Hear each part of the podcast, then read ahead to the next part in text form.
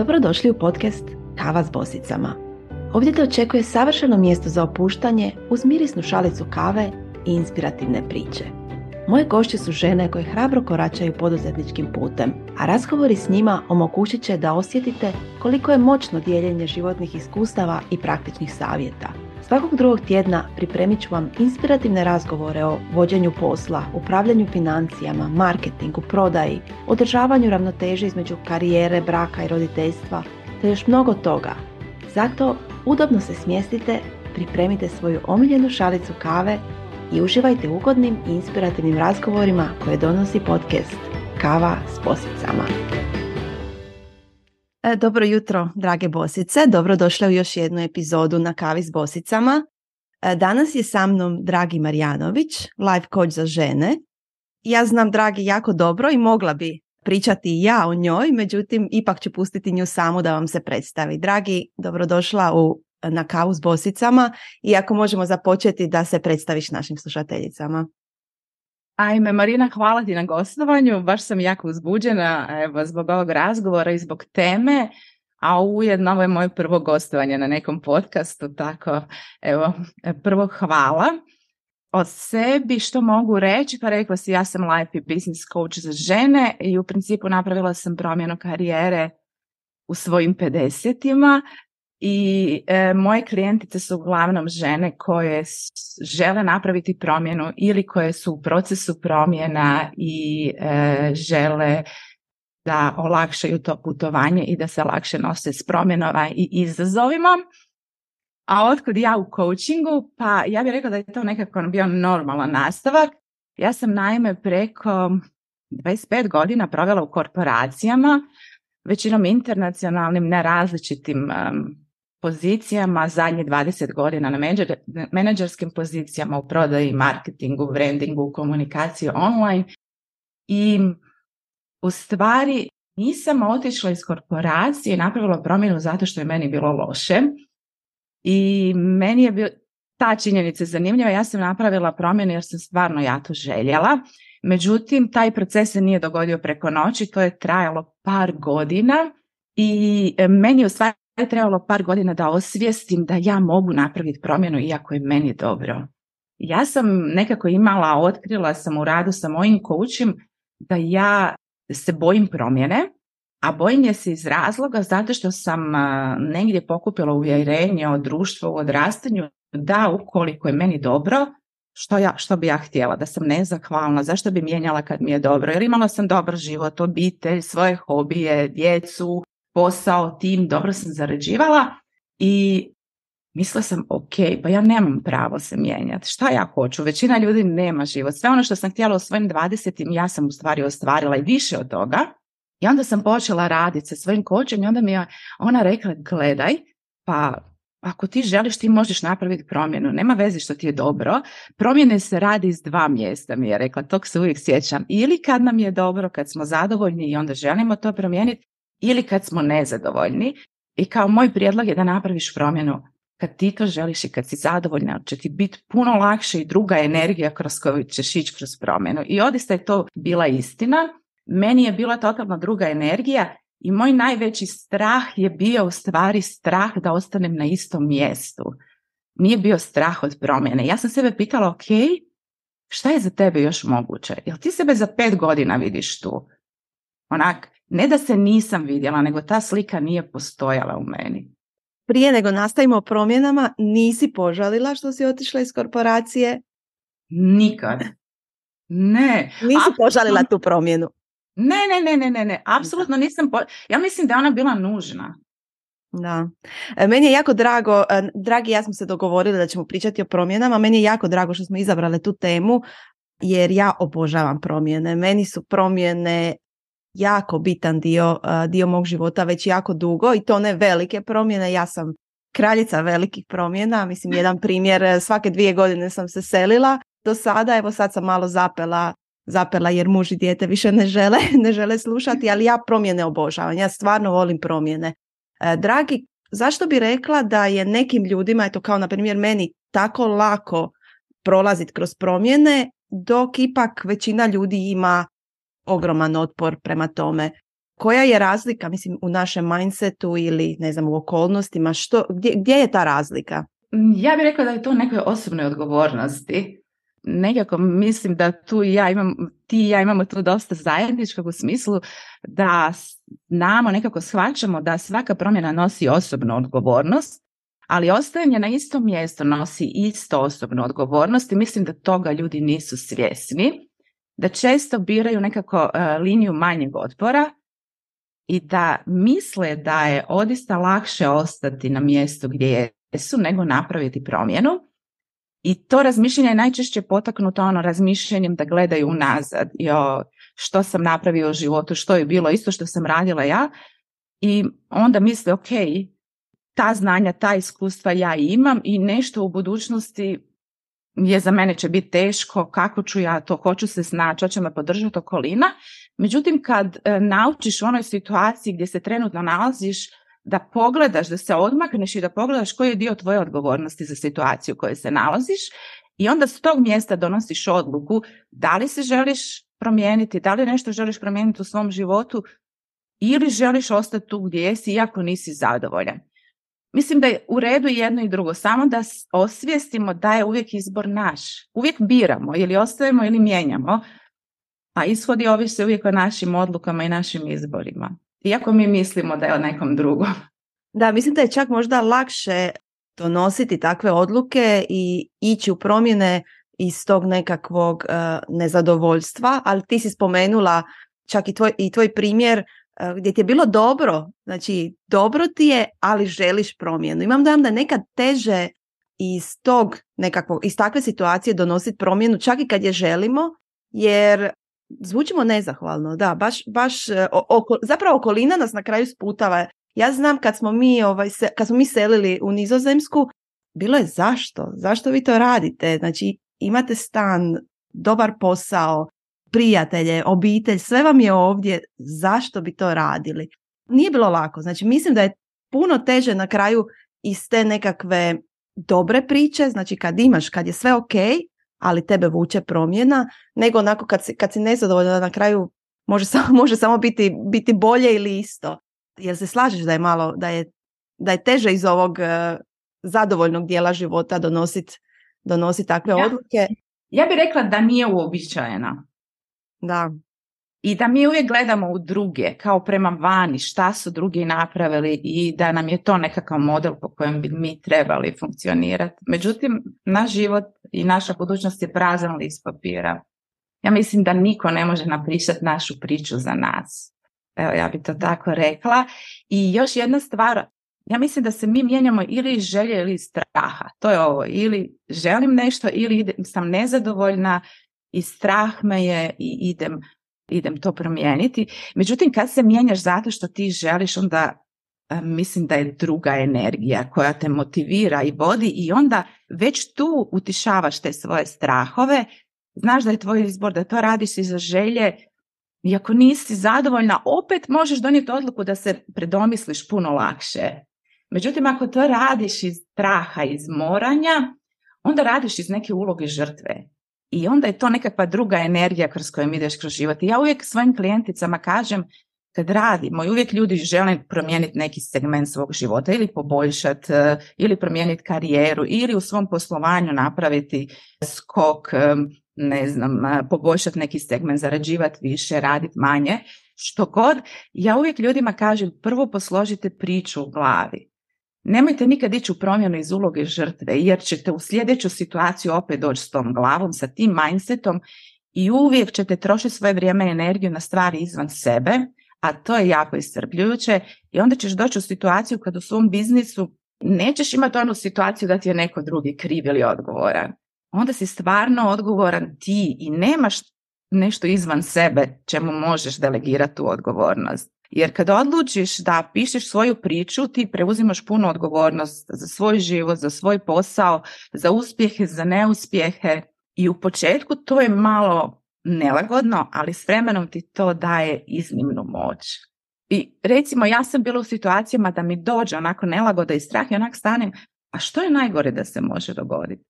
Pa ništa u principu, nema najgoreg scenarija, nije život crno-bijeli, znači postoji puno boja između crne i bijele.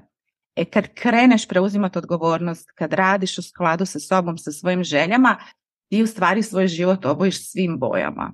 Da, ja mislim da je tu čak važna, važna ta nekakva svjesnost zapravo da mi, da znamo znaš zašto, zašto ti to radiš. Kad si ti jasan sa, sa zašto ili kad imaš definirane jasne ciljeve zbog kojih radiš tu nekakvu promjenu, mislim da je onda, da je onda puno lakše. Da li misliš da, da je važno, eto, ne znam, definiranje ciljeva prije, prije takvih odluka, prije nekakve velike promjene?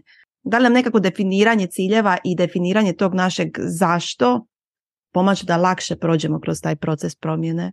Pa ja mislim da je ključno da zašto, taj razlog zašto radiš promjenu. Da li to radiš zbog sebe i da li ti se tvoj razlog sviđa zbog sebe, zbog svoje obitelji, svoje djece, zbog svog osobnog rasta napretka ili to radiš zbog čeg drugog. Opet se vraćamo. Znači uvijek je najvažnija stvar da provjerimo koji je razlog zašto radimo promjenu i da li volimo svoj razlog. Ja se sjećam kad sam ja pričala s tobom i kad si ti rekla ja sam u stvari napravila promjenu i preselila se u Amsterdam jer sam htjela svom djetetu pružiti druge mogućnosti. Pa ja se naježim od tog razloga. Da, da. Ali vidiš kako je to zanimljivo. Znači ja sam imala svoje razloge, imala sam jako dobre razloge, ali dalje ih ljudi nisu shvaćali i dalje njima to nije bilo to bilo jasno i uglavnom, neću reći da je bilo 100%, ali uglavnom nisam dobila podršku za tu svoju odluku, a nekako mi se čini da bez podrške jako teško, jako teško prolaziti kroz nekakve velike promjene ako ljudi oko tebe ne razumiju. Znači, to mislim da te, teško se boriti sam protiv vjetrenjača. Da i ne, ali najvažnije ono, najvažniju dozvolu si imala, najvažnije osobe u svom životu i to je ona iskra. Znači uvijek ćeš ti naći ljude na tom putovanju, ali tebi ne treba ono 100% ljudi, tebi treba za početak 1%, pa pa, pa tri.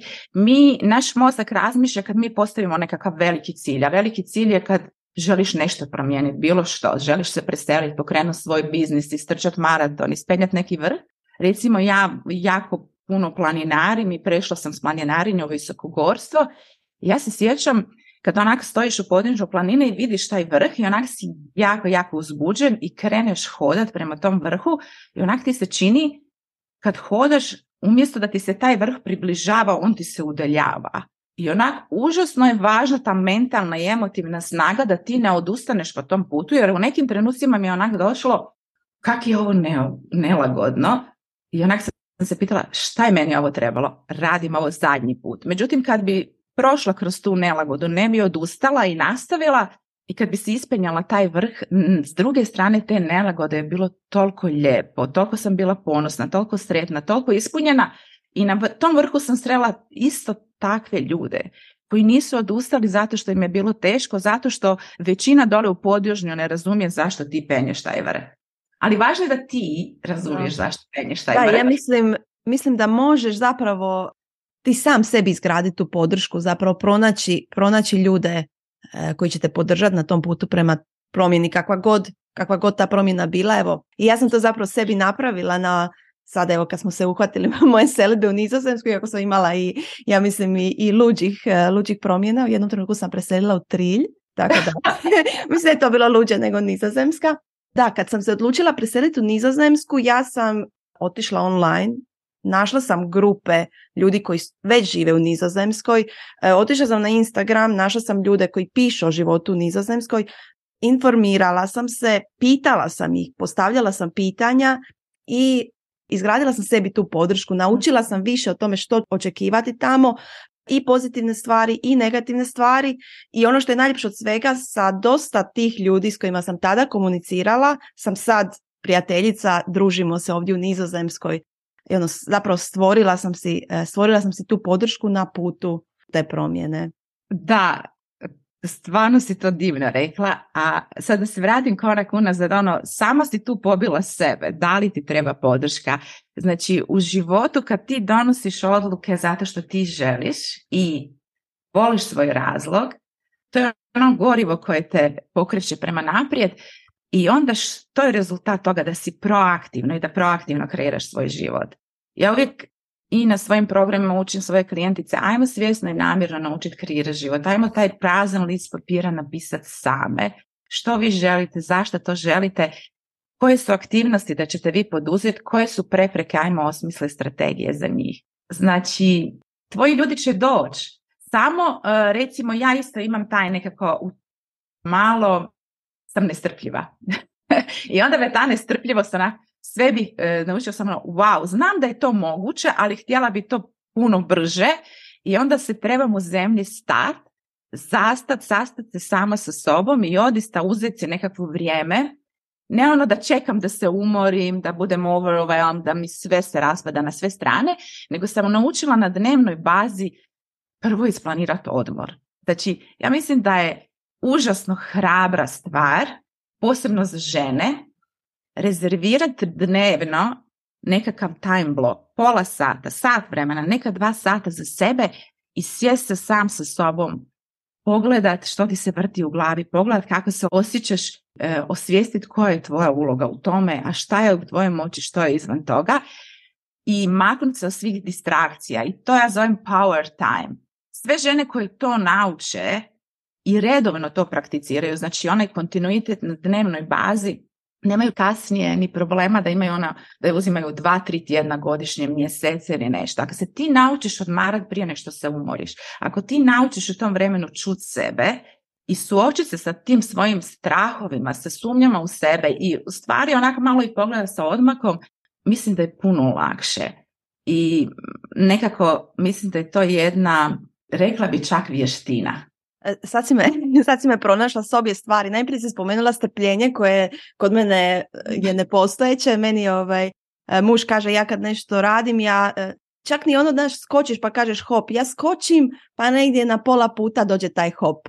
Tako da to, to, to, je, to mi je, ja mislim, ovaj, bolna točka. A onda si spomenula odmor, što mi je ne, jako teško. Znači odmor, mislim da to još nisam naučila. Čak i kad se kao odmaram, mislim da to nije pravi. Mislim, jedno je odmarati, jedno je e, zapravo kao ne raditi ništa, zapravo i dalje, i dalje radiš, i dalje procesiraš, a jedno je zapravo stvarno stvarno odmoriti. Ne znam, jako mi je teško. Ta, otišli smo sad malo u drugu temu, ali taj odmor je baš, e, mislim da nisam jedina, jedina s tim problemom i ja sama sebi kažem, ali ono, ja volim raditi, meni, meni odmor ne treba jer ja volim raditi a zapravo jedno ne treba isključivati drugo. Ja mogu voliti raditi, a i dalje trebati taj odmor i, i uživati u odmoru. Da. da, u stvari trebamo se negdje puniti. Da. Znači mi nekad mislimo da je odmor uh, kao ne ja mogu to i mogu ono i, i druge stvari, a ono što se do, dešava u stvari kad mi odmaramo je onak da nas preplave misli, joj, moglo bi sad ovo, moglo bi to, moglo bi ovo. Ja stvarno godinama, još kad sam bila u korporacijama, bila menadžer i obitelji, nekakve moje jako zahtjevne hobije se trebalo uskladiti i meni je trebao taj prozor od pola sata, 15 minuta dnevno sama sa sobom. Ja sam to uvela ujutro, sebi 15 minuta, pola sata gdje bi ja posložila svoj dan, dogovorila se sama sa sobom što su mi prioriteti. Prvo sam bila na raspolaganju sama sebi. Ako je to 15 minuta, 15 minuta, pola sata i onda sam išla u dan. Ja sam često znala uh, reći kad bi došla na posao u 8 sati, moj dan je gotov. I to mi je nekako bilo gorivo i nekakva motivacija. Ja bi ujutro složila dan, slijedila to, i onda bi na poslu bila jako fokusirana i produktivna jer mi je bilo jako važno to vrijeme s obitelji, moji hobi, život, ne samo da životarim, nego stvarno da živim. I trudila sam se na poslu i to je bila moja motivacija da ja na poslu budem jako produktivna. I ono, bila sam inače poznata po tome da sam ono super organizirana ono vrijeme i energiju i te resurse imam i ja i moj tim i da smo odista u kratkom vremenu brzo rješavali kvalitetno stvari. Ali moja motivacija, onaj razlog iza toga je bio zato što sam ja željela i svoj život izvan toga. I ja sam to već na menadžerskoj poziciji posložila i kad sam odlučila dati otkaz i napraviti promjenu, to je već bilo složeno u mojoj glavi i onda je ta tih pola sata postalo sat vremena, pa i dva i tri, nekad i cijeli dan i tu dolazi ovaj izazov. Kako si dat dan ili pola dana da ništa ne radiš, preplove na sve emocije. Da. Da, zapravo ovo me nekako podsjetilo, ako znamo koji su naši prioriteti i što je nama važno, važno u životu, onda je puno lakše to vrijeme i, i prilagoditi na taj način da, da ne gubimo vrijeme na, na stvari koje, mislim, kad imam, da ne gubimo vrijeme na stvari koje nam nisu toliko bitne, a zanemarujemo ono što nam je zapravo prioritet i što nas čini, čini sretnima. A to često se zna dogoditi u tom nekakvom Mislim, danas živimo u tom u brzom svijetu, stalno se, stalno se nešto vrti, nešto događa i teško, teško je stati. Da, da, teško je stati. Ali ovo što si spomenula, jako je važno, znaš što ti je prioritet i što ti je fokus. Nekad za početak ja uvijek kažem i klijenticima i ljudima oko sebe, mene uvijek pitaju kako ti uvijek imaš vremena? Nisam ni znala, pa zato što ga želim imati. Ono, jako sam fokusirana na ono, svaki dan krenem sa jednom ključnom stvari. Danas mi je fokus ovo odraditi. Sve, znači kada odradimo ovaj podcast, kad obavim ovaj razgovor, onako nekako mi je fokus na tome i ok, ostatak dana je što napravim, napravim. I svaki dan si jedne, dvije stvari stavim za fokus. Ne znači da ne odrađujem druge, ali ove na koje, koje su mi fokus njih, recimo, to je meni moranje. Da. Ja, ja nekad pomislim da imam možda da, da se meni stvori nekako više vremena nego ostalim ljudima. Baš sam ovaj nedavno pokazivala svoj kalendar mužu i on je bio u šoku. On kaže on, on ne razumije kako pokazivala sam mu kalendar i popis svih zadataka koje imam za Bioron Boss. I rekao da on ne razumije kako ja to uspijem u jednom danu, u jednom tjednu. Ja sam njemu rekao, pa ja imam dojam da se negdje u nekom trenutku meni stvori nekakav dodatan, nekakvo dodatno vrijeme, jer iskreno ni ja ne razumijem kako, kako, to, ovaj, kako to sve uspijem, ali evo možda je meni u ovom trenutku prioritet uh, naša zajednica i onda se za nju uvijek, uvijek stvori, stvori to vrijeme. Da, ali sad je opet ono, ti si u promjenu ušla iz želje i napravila si ovu zajednicu jer si shvatila koliko je važna podrška, koliko je tebi falila, htjela si izgraditi zajednicu da druge žene imaju podršku i u principu ti se kroz ovu zajednicu puniš, a ne prazniš. Da, to, to definitivno, to definitivno. Ja sad uh, imam uh, redovito, znači uvela sam te virtualne kave svaki dan. Prije koji mjesec tad sam imala 32 virtualne kave u jednom tjednu i ja se nakon tog tjedna nisam osjećala ni umorno, ni, ni prazno, ni da mi treba odmor. Ja sam bila toliko spremna za nekakve e, daljne projekte, priče, što god. Ja sam bila puna, puna energije. Da, to, to je ono skroz, skroz točno mene. Ovo što mi imamo, što, što se gradi zadnje tri godine, baš, baš, baš puni.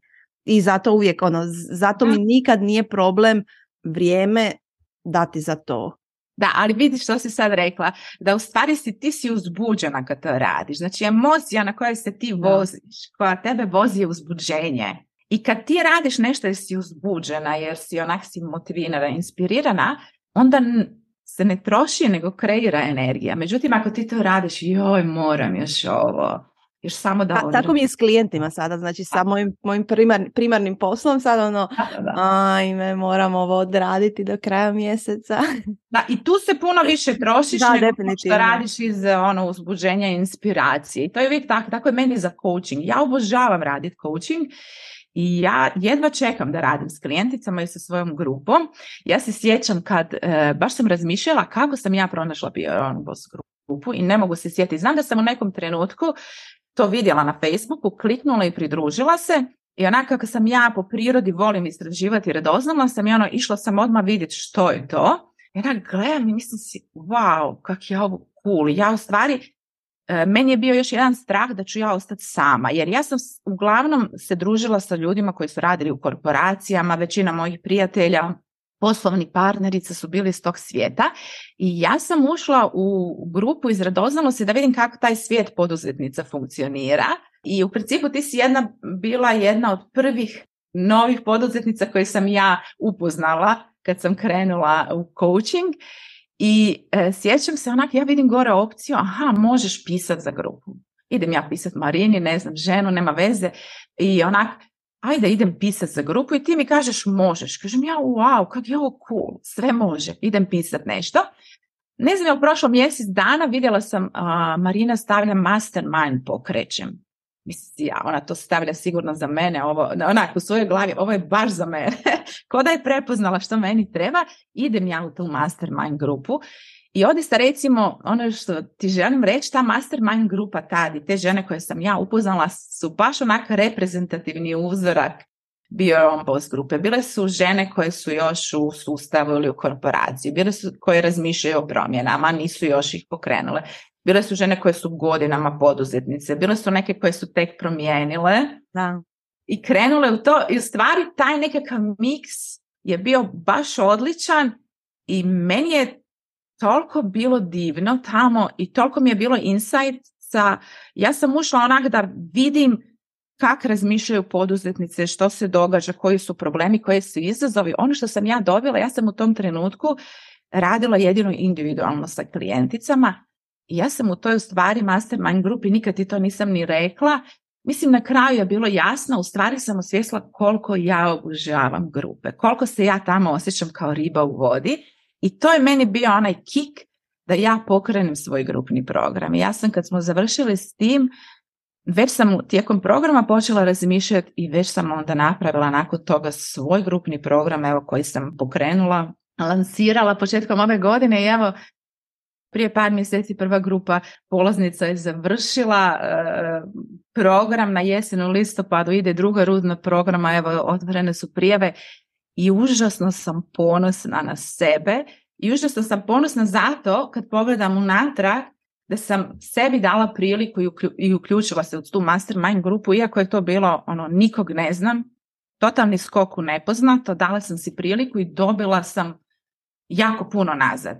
Zašto to govorim? Želim reći da mi žene nekako si ne dajemo prilike. Mislimo, aha, nemamo prava, ne znam koji je razlog. Ali evo, ne, mi čak ne trebamo, ne trebamo same, mi čak ne trebamo sebi ni dati priliku, nego mi, je, mi ne uzmemo priliku koja nam se daje, koju, koju, nam neko daje, mi je, ne, mi je ne uzmemo. Ja mislim u tvojoj priči vidim ono što meni je uh, iskočilo, to je ta proaktivnost. Znači, nisi, najprije nisi čekala da se tebi nešto servira, nego si, aha, ok, ja mogu pisati, idem se javiti, ok, evo mastermind, idem vidjeti je li to nešto za mene. Znači, bila si proaktivna i ono što je bilo ispred tebe što ti se nudilo, iskoristila si, makla si taj nekakav strah, strah u smislu ja, ja nikog ne znam ili a što ću ja sad pisati, znači što god bilo. Ja, ja vidim toliko takvih primjera uh, svakodnevno u grupi, mislim samo, evo uzmimo na primjer jednu čakolu, čakolu s kavu, čakolu s vino koja je tako predivno druženje, predivno networking druženje, stvarno opušteno gdje možeš upoznati ljude koji prolaze kroz iste stvari kao i ti i uglavnom ljudi ne dolaze. Znači ljudi se boje, ne znam, da ne, ne znam, zapravo ne znam čega to, to, i to, to još uvijek pokušavamo otkriti i ono nadam se jednog dana da ću doći na tu čakulu i da će me čekati, ne znam, 50, bar 50 ljudi, evo to, to je nekako, jer toliko možeš dobiti iz tih, ma doslovno možeš 30 minuta ostati, a toliko možeš dobiti da...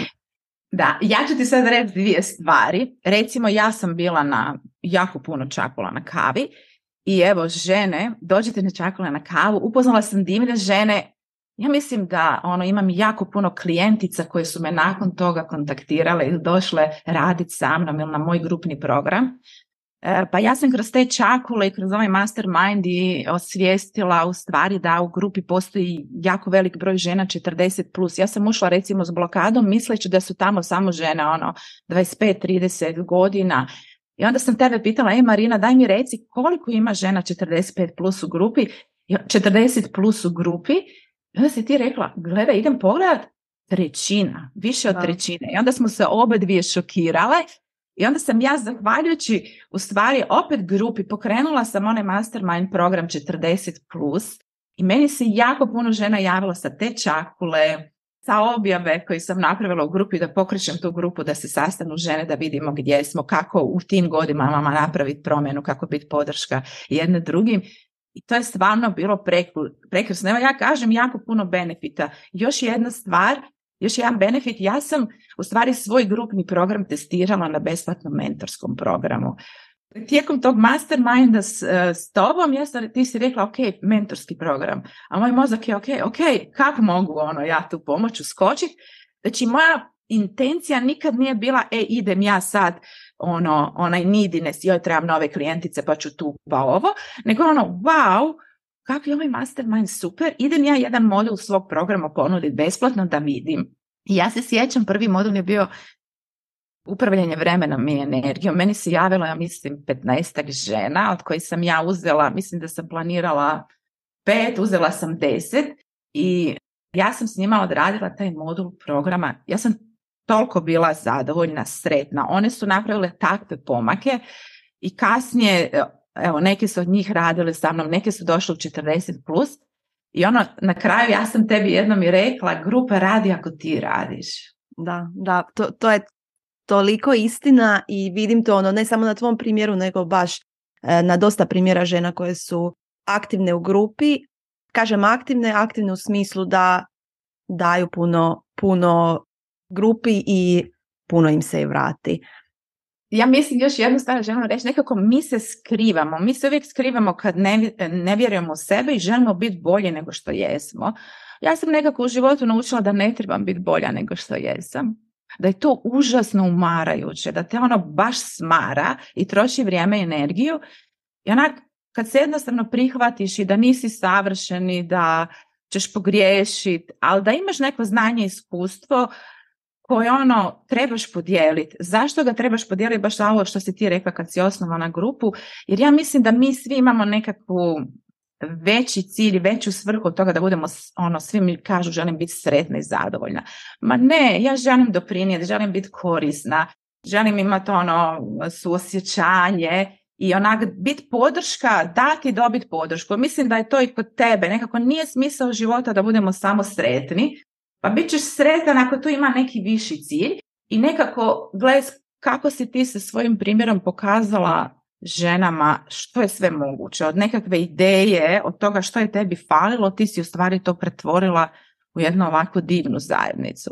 Ne znam, ja na svom primjeru ne rade žene u 50-im obično promjene, ono što si ti rekla, većina ljudi oko mene i dan danas ne shvaća uopće što ja radim, zašto to radim i zašto bi ja umjesto ono menadžerske plaće službenog auta, kartice, mobitela izabrala da idem, da budem početnik u nečemu.